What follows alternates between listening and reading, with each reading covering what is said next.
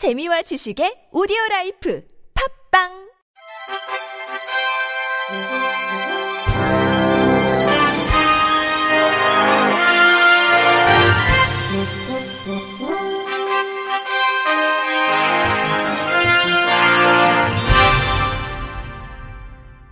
청취자 여러분 안녕하십니까? 6월 22일 월요일 KBRC 뉴스입니다. 미래통합당 김예지 의원이 장애인의 이동권을 보장하고 장애인이 사회 참여에 있어 차별을 받지 않도록 하는 내용을 담은 장애인복지법 일부 개정 법률안, 일명 조입법을 대표 발의했습니다. 현행법은 대중교통이나 공공장소, 숙박시설 및 식당 등의 장애인 보조견을 동반한 장애인의 출입을 정당한 사유 없이 거부할 수 없도록 하고 있지만 장애인 보조견에 대한 인식이 미흡하고 보조견의 출입을 거부할 수 있는 사유가 명확하지 않아 보조견을 동반한 장애인의 택시 탑승을 거부하거나 식당 출입을 막는 사례가 꾸준히 발생해 왔습니다.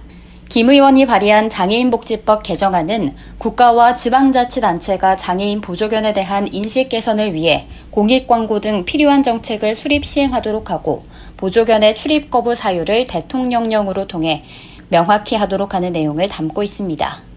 김 의원은 시각장애인들에게 눈과 같은 역할을 하는 안내견을 거부하는 것은 눈을 가리고 들어오라는 것과 같다며 장애인들 또한 대한민국의 모든 곳에서 안전히 활동할 권리가 있다는 것을 명확히 알릴 수 있도록 법안 통과에 최선을 다하겠다고 말했습니다. 보건복지부가 시각장애인의 복지 서비스 접근 용이를 위해 올해 개정 발간된 나에게 힘이 되는 복지 서비스 안내서를 국립장애인도서관과 함께 시각장애인용 데이지 자료로 제작해 배포했습니다. 복지부에 따르면 나에게 힘이 되는 복지 서비스 안내서는 국민이 처한 상황별로 필요한 복지 서비스를 확인할 수 있도록 맞춤형 서비스를 담았고 생애 주기별 대상 특성별 등 복지 서비스를 쉽게 찾아보고 이용할 수 있도록 했습니다.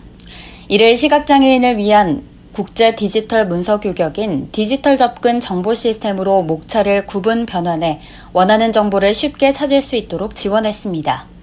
해당 안내서는 사회보장위원회 및 복지부, 복지로와 국립장애인도서관 누리집 및 국가대체자료 공유 시스템에서 직접 내려받을 수 있습니다. 양성일 복지부 사회복지정책실장은 앞으로도 시각장애인이 복지 혜택에서 소외되지 않도록 매년 변경된 내용을 반영해 시각장애인용 안내서를 개정 발간할 예정이라며 국민 현장에서 종사하고 있는 공무원, 사회복지사 등의 의견에 귀를 기울여 복지 안내서가 수요자 중심으로 활용될 수 있도록 노력하겠다고 밝혔습니다.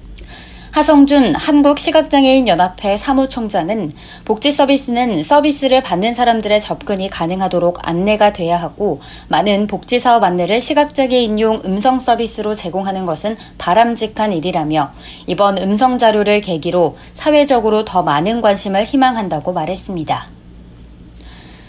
서울관광재단과 사회적 기업 모아스토리는 오는 29일까지 시각장애인을 위한 현장 영상 해설사 양성과정 교육생을 모집한다고 밝혔습니다. 시각장애인 현장 영상 해설사는 시각장애인에게 관광지의 사물, 환경, 분위기 등을 객관적으로 묘사해 시각장애인이 현장을 보다 생생하게 체험하고 즐길 수 있도록 도움을 주는 역할을 합니다.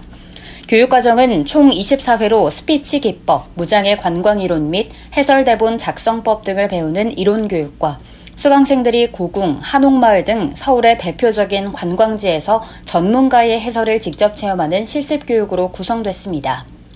모집 인원은 성인 30명으로 다음 달부터 오는 9월까지 두 차례에 걸쳐 각 15명 내외로 교육이 진행되며 1차와 2차 교육 중 신청자가 수강을 희망하는 기간을 선택해 들을 수 있습니다.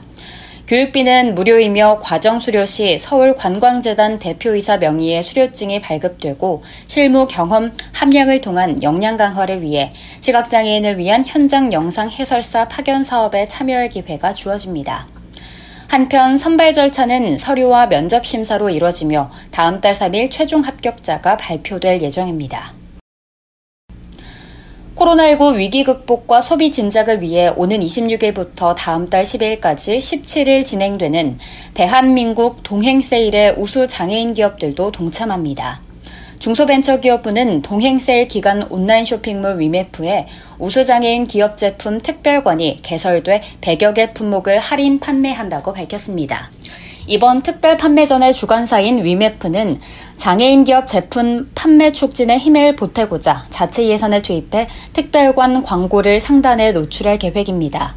또 장애인 기업에 대한 대국민 관심도를 높이기 위해 동행셀 기간 중 장애인 기업 힘내세요 캠페인과 특별관 구매 인증 이벤트, 코로나19로 어려움을 겪는 장애인 기업에 대한 응원 영상 공모전 등이 실시됩니다.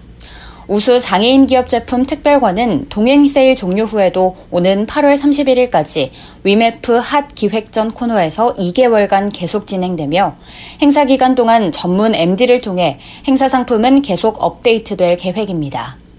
권대수 중기부 소상공인 정책관은 국민들이 장애인 기업에 주시는 작은 기업 관심도 장애인 기업의 내일을 보장해주는 큰 가능성이 된다며 코로나19로 어려움을 겪는 장애인 기업 살리기에 많은 관심을 부탁드린다고 말했습니다. 뇌병변 장애인의 보험금을 타기 위해 몰래 혼인신고를 한 뒤 보험금을 빼돌린 50대 여성이 경찰에 붙잡혔습니다. 전북 군산해양경찰서는 사기 및 공정증서 원본 부실기재 등 혐의로 59살 A씨를 구속하고 46살 B씨를 추적 중이라고 밝혔습니다. 이들은 58살 C씨에게 계획적으로 접근해 보험금 1억 1,400만 원을 편취한 혐의를 받고 있습니다. 해경에 따르면 C씨는 2016년 11월께 꽃게잡이 어선을 타다가 그물에 머리를 심하게 다쳐 뇌병변 장애 4급 판정을 받았으며 A씨는 자신이 운영하던 가게 손님들로부터 C씨가 선원보험에 가입돼 거액의 보험금이 지급될 거라는 이야기를 전해 듣고 범행을 계획했습니다. A씨는 C씨와 같은 병원에 입원한 B씨와 공모해 피해자에게 의도적으로 접근했고 이들은 C씨가 인지 능력이 부족하고 돌봐줄 가족이 없다는 점을 노렸다고 경찰은 전했습니다. 이들은 돈을 피해자와 함께 생활비와 빚 청산하는 데 사용했다며 범행을 부인하는 것으로 알려졌습니다. 군산 해경 관계자는 경찰 조사를 받다 구속 직전 도주한 공범 B씨의 뒤를 쫓고 있다며 장애인을 대상으로 삼은 악질적 범죄인 만큼 무거운 책임을 묻기 위해 모든 노력을 다하겠다고 전했습니다. 근무 중 발생한 사고로 인한 질병이 완치 후 재발했다면 요양급여를 받을 수 있다는 판단이 나왔습니다. 대법원이 사고 발생 후 13년 만에 청구된 장애급여를 지급해야 한다는 판결을 내놓았는데요. 자세한 소식 연합뉴스TV 김수강 기자가 보도합니다. 2005년 주유소 세차장에서 근무하던 A씨는 온몸에 세척 용품을 뒤집어 쓰는 사고를 당해 오른쪽 눈 각막에 화상을 입었습니다. A씨는 근로복지공단 요양 승인을 받고 2개월간 통원 치료를 받은 뒤 사실상 완치 판정을 받았지만 2018년 각막 화상 등을 원인으로 하는 시각장애 진단을 받았습니다. 이에 A씨는 공단을 상대로 장애급여를 신청했지만 공단은 A씨 상해의 소멸 시효는 3년으로 2008년에 만료됐다며 지급을 거부했습니다. 이후 소송을 제기한 A씨는 1심 진행 중 사망했고 배우자가 소송을 이어갔지만 1, 2심 모두 패소했습니다. 1, 2심 재판부는 A씨의 장애 진단과 13년 전 사고 사이의 직접적인 인과관계를 인정하기 어렵다고 봤습니다. 당시 화상이 이미 완치됐고 장애급여 청구권의 소멸시효는 완치일 다음 날부터 진행됐기 때문에 청구권이 소멸됐다는 겁니다. 하지만 대법원은 하급심 판단을 뒤집고 A씨 측 손을 들어줬습니다. 대법원은 왼쪽 눈은 상대적으로 양호한 경과를 보인 점에 비춰 오른쪽 눈의 시력 악화 원인은 당시 사고에서 찾을 수 있다는 전문의 진단에 주목했습니다. 또 당시 증상이 치유됐더라도 시간이 흐르며 악화돼 재요양이 필요한 상태가 됐다며 소멸시효를 다시 따져봐야 한다고 봤습니다. 대법원은 재판을 다시 하라며 사건을 고등법원으로 돌려보냈습니다. 연합뉴스TV 김수강입니다.